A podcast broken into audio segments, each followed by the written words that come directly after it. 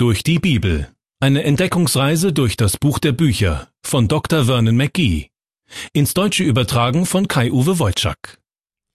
Schön, dass Sie wieder mit dabei sind. Herzlich willkommen. Am Anfang dieser Sendereihe steht eine fünfteilige Einführung in das Buch der Bücher. Heute erwartet Sie der dritte Teil.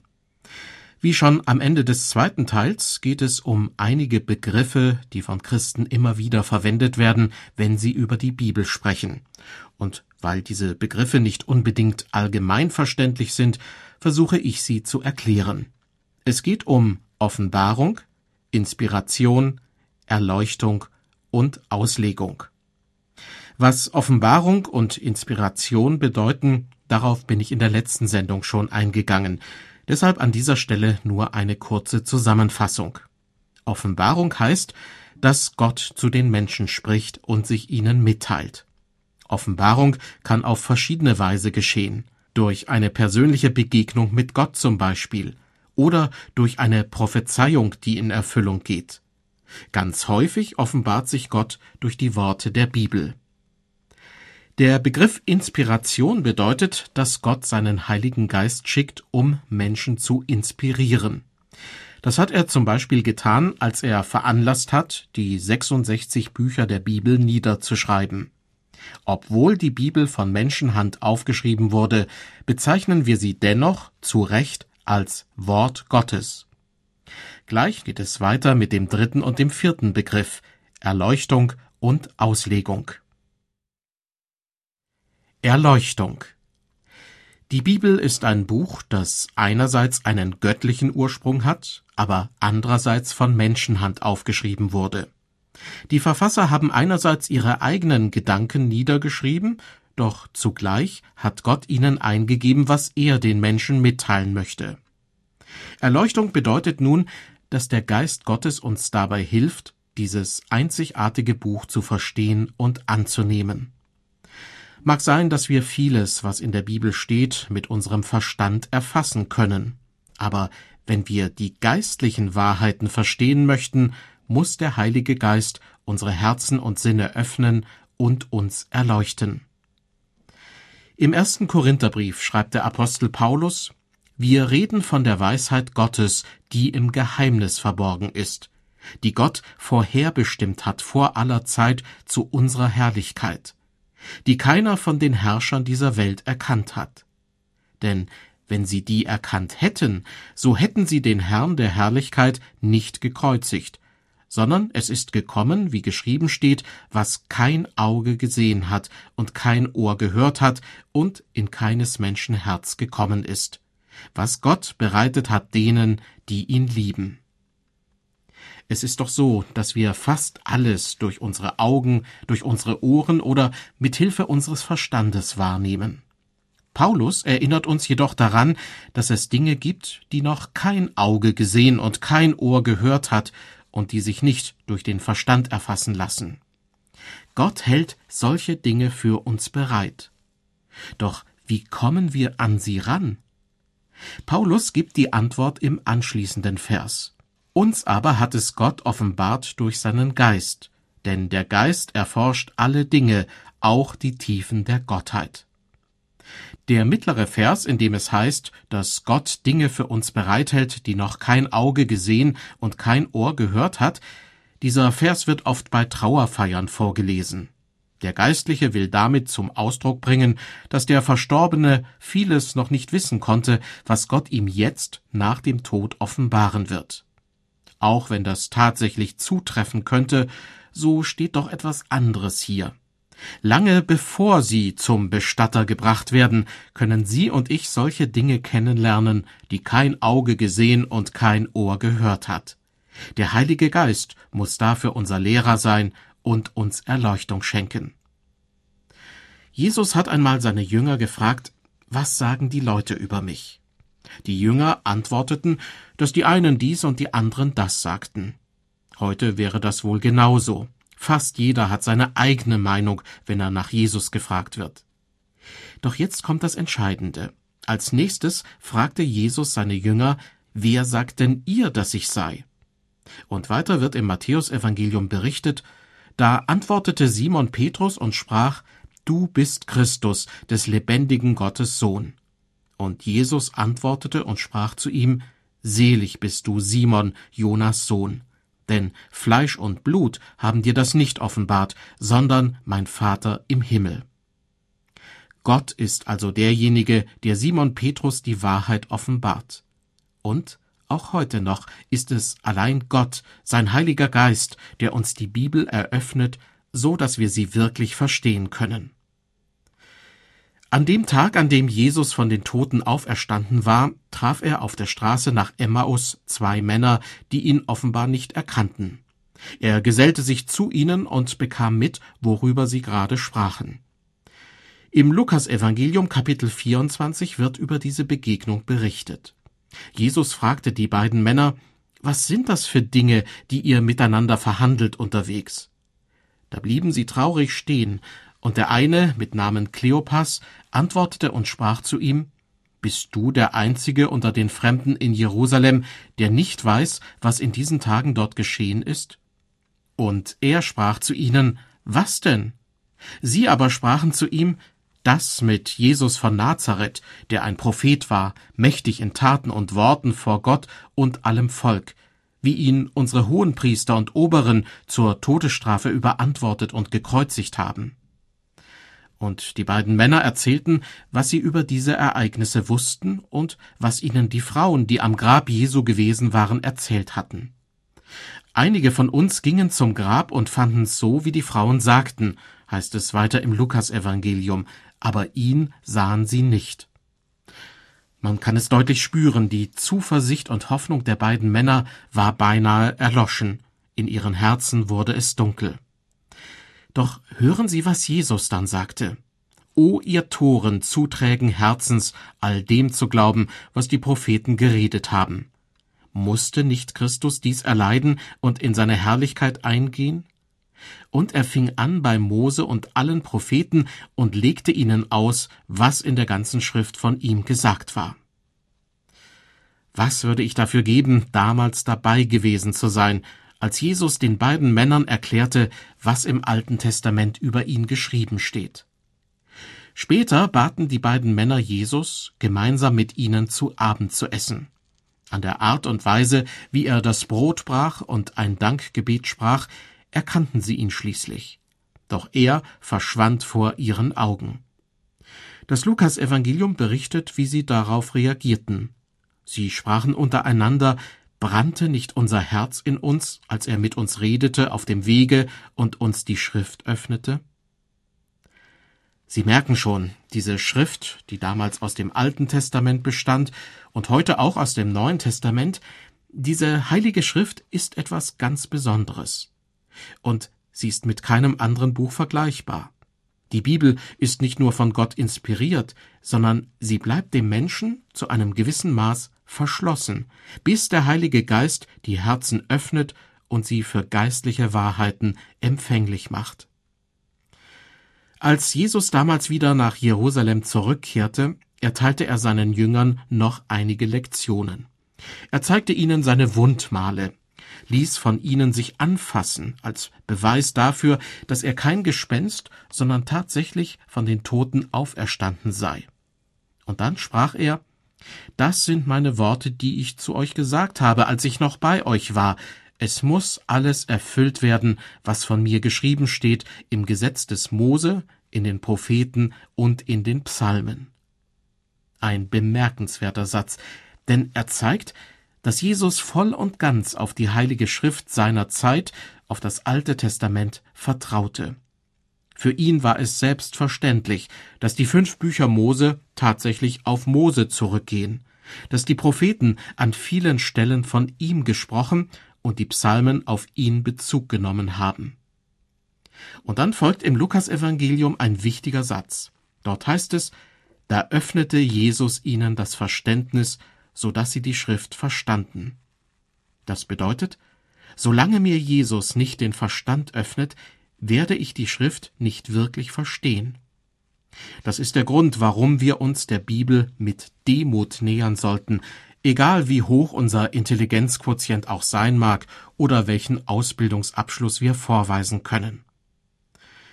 Ich möchte noch einmal Paulus zitieren. Im ersten Korintherbrief Kapitel 2 schreibt er, wir reden zu euch nicht mit Worten, wie sie menschliche Weisheit lehren kann, sondern mit Worten, die der Geist lehrt, und deuten geistliche Dinge für geistliche Menschen.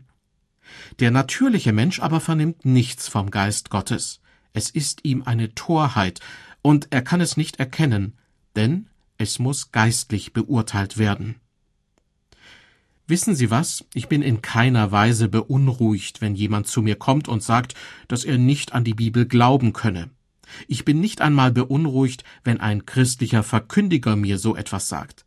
Denn es entspricht den geistlichen Gesetzmäßigkeiten. Wie ich eben aus dem ersten Korintherbrief zitiert habe, der natürliche Mensch vernimmt nichts vom Geist Gottes. Es ist ihm eine Torheit und er kann es nicht erkennen. Umgekehrt hat der berühmte Schriftsteller Mark Twain einmal gesagt, er war kein Christ, Bibelstellen, die ich nicht verstehe, beunruhigen mich nicht. Vielmehr bin ich beunruhigt über das, was ich verstehe. Ich kann das gut nachvollziehen, denn in der Bibel gibt es auch Aussagen und Geschichten, ja sogar manche geistlichen Wahrheiten, die ein ungläubiger Mensch verstehen kann. Und Gerade deshalb lehnt manch einer die Bibel auch ab. Der Physiker, Mathematiker und Philosoph Blaise Pascal erklärte das so Menschliche Erkenntnis muss man zuerst verstehen, um sie lieben zu können. Göttliche Erkenntnis dagegen muss man zuerst lieben, um sie verstehen zu können.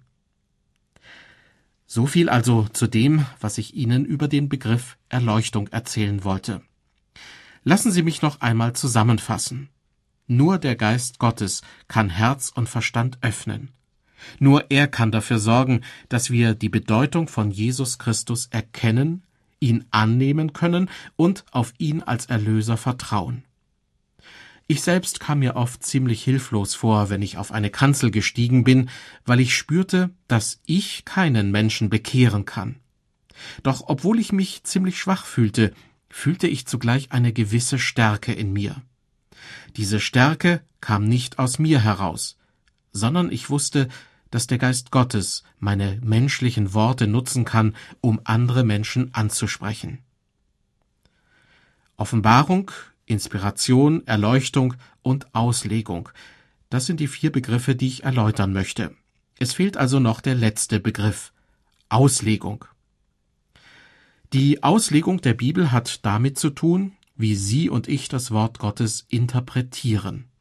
Und weil es verschiedene Interpretationen gibt, gibt es eben evangelische und katholische Christen, es gibt Baptisten, Methodisten, Christen, die zu einer freien evangelischen Gemeinde gehören und so weiter.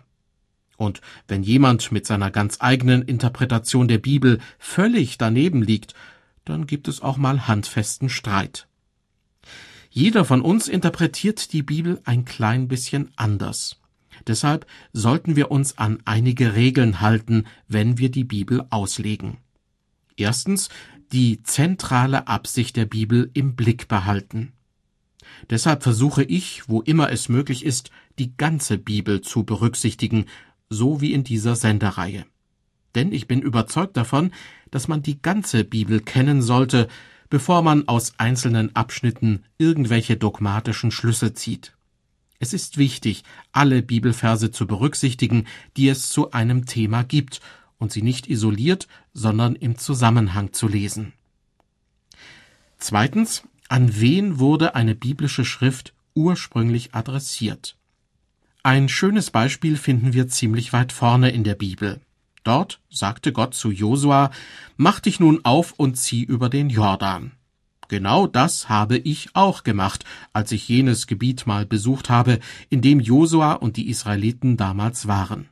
Aber ich habe den Jordan nicht deshalb überquert, um diese Anweisung aus der Heiligen Schrift zu erfüllen, so nach dem Motto, der Herr hat gesprochen und ich war gehorsam. Das wäre ja auch völliger Unsinn gewesen, denn wenn ich diesen fraglichen Vers lese, stelle ich fest, Gott hat die Aufforderung, den Jordan zu überqueren, an Josua gerichtet. Dieses einfache Beispiel zeigt, wie wichtig es ist, nach dem ursprünglichen Adressaten einer Bibelstelle zu fragen. Nicht jeder Bibelvers wurde an mich geschrieben und an mich persönlich adressiert. Aber jeder Bibelvers wurde für mich geschrieben. Das heißt, dass ich jeden Vers lesen und im Herzen bewegen soll. Drittens, den Textzusammenhang beachten. Das heißt, wenn ich einen Bibelvers oder auch einen ganzen Textabschnitt lese, lohnt sich ein Blick auf den Abschnitt davor und danach. Wovon ist in meinem Bibelvers oder Textabschnitt die Rede? Was wird an anderen Stellen der Bibel zu diesem Thema gesagt? Viertens. Entdecken, was im Original steht. Das Alte Testament wurde ursprünglich in Hebräisch, das Neue Testament in Griechisch niedergeschrieben. Die wenigsten Leute beherrschen diese Sprachen, zumal sie sich vom modernen Hebräisch und Griechisch unterscheiden.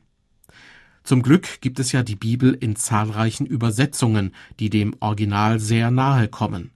Es gibt aber auch Übersetzungen, die in einer leicht verständlichen Alltagssprache verfasst wurden, jedoch manchmal auf Kosten der Genauigkeit. Wir sollten uns klar machen, jede Bibelübersetzung enthält immer auch ein Stück Interpretation des jeweiligen Übersetzers. Je nachdem, aus welchem theologischen Lager er kommt, wird er gewisse Bibelstellen so übersetzen, dass sie in seine Sicht der Dinge hineinpassen. Wenn man diese Tatsache im Blick behält, kann man ruhig mal verschiedene Bibelübersetzungen zur Hand nehmen und miteinander vergleichen. Da kann es passieren, dass ein Bibelvers, den man nie so richtig verstanden hat, plötzlich einen Sinn bekommt. Allerdings warne ich davor, einen Begriff aus der Bibel leichtfertig oder sogar falsch zu übersetzen. Im Zweifelsfall ist es besser, ihn unübersetzt zu lassen und ihn in einer Fußnote zu kommentieren. Einige solcher Begriffe sind Ihnen bestimmt schon aufgefallen. Zum Beispiel Abba die Anrede, die Jesus verwendet, um seinen himmlischen Vater anzusprechen, oder das berühmte Sela in den Psalmen. Beim Übersetzen der Bibel besteht immer die Gefahr, dass ein Begriff aus der ursprünglichen Sprache nicht zu 100 Prozent in einer anderen Sprache wiedergegeben werden kann. Doch es gibt Unterschiede, wie sorgfältig bei einer Bibelausgabe darauf geachtet wurde, dem Original möglichst nahe zu kommen. In der deutschen Ausgabe der Sendereihe Durch die Bibel verwenden wir die Lutherbibel in der Überarbeitung von 1984, was nicht heißen soll, dass es nicht noch andere zuverlässige Bibelübersetzungen gibt. Und noch ein letzter Punkt, den man beachten sollte, wenn man die Bibel auslegt. Fünftens, die Bibel beim Wort nehmen. Der Theologe David Cooper hat es so ausgedrückt. Wenn eine Aussage der Bibel allgemein verständlich ist, dann versuche nicht, etwas anderes hinein zu interpretieren. Betrachte jede Aussage erst einmal in ihrer ursprünglichen, alltäglichen, gewohnten und wortwörtlichen Bedeutung. Davon abweichen solltest du nur, wenn der unmittelbare Textzusammenhang und andere verwandte Bibelstellen eine andere Bedeutung nahelegen. Diese Bedeutung muss selbstverständlich mit unumstößlichen Wahrheiten in Einklang stehen. Soweit also ein paar Tipps, die man beherzigen sollte, wenn man für sich selber oder für andere einen Bibeltext auslegen möchte. Sie erinnern sich, Auslegung war der letzte von vier Begriffen, die immer wieder auftauchen, wenn Christen über die Bibel sprechen. Hier noch einmal alle vier kurz zusammengefasst. Offenbarung bedeutet, Gott hat zu den Menschen gesprochen und sich ihnen mitgeteilt. Inspiration gewährleistet, dass tatsächlich Gott sich offenbart. Erleuchtung bedeutet, dass der Heilige Geist wie ein Lehrer auf Menschen einwirkt und ihnen neue Zusammenhänge klar macht. Und Auslegung ist die Art und Weise, wie Sie und ich die Bibel interpretieren. Und jetzt geht es um eine praktische Anleitung für das Bibellesen. Dazu möchte ich einen Vers aus Psalm 119 voranstellen. Der Beter dieses Psalms bittet Gott, Öffne mir die Augen, dass ich sehe die Wunder an deinem Gesetz. Gott ist es, der einem Menschen die Augen öffnen kann. Aber wenn dieser Mensch zum Beispiel jeden Tag stundenlang vor dem Fernseher sitzt und sich niemals Zeit für die Bibel nimmt, dann zeigt er damit, dass er gar keinen Wert darauf legt, die Augen geöffnet zu bekommen. Wenn er es doch will und zwischendurch mal den Fernseher abschaltet, dann können ihm die folgenden Ratschläge eine Hilfe sein und zum Segen werden. Ja, ich finde, so wie es heute zu jedem Medikament und sei es nur gegen Schnupfen einen Beipackzettel gibt, so sollte man auch jeder neu gekauften Bibel einen Beipackzettel beilegen. Selbst für einfache Gerätschaften wie einen Dosenöffner gibt es meistens eine Gebrauchsanleitung. Warum also sollte es für die Bibel, das kostbare Wort Gottes, nicht auch ein paar Hinweise zur Handhabung und zum rechten Gebrauch geben? Ich möchte Ihnen sieben ganz einfache Schritte vorschlagen, die Ihnen dabei helfen können, sich auf das Bibellesen vorzubereiten und sich intensiv auf den Bibeltext einzulassen. Erstens, beginnen Sie mit Gebet. Zweitens, lesen Sie in der Bibel. Drittens, nehmen Sie einen Bibeltext genau unter die Lupe. Viertens, denken Sie über Gottes Wort nach.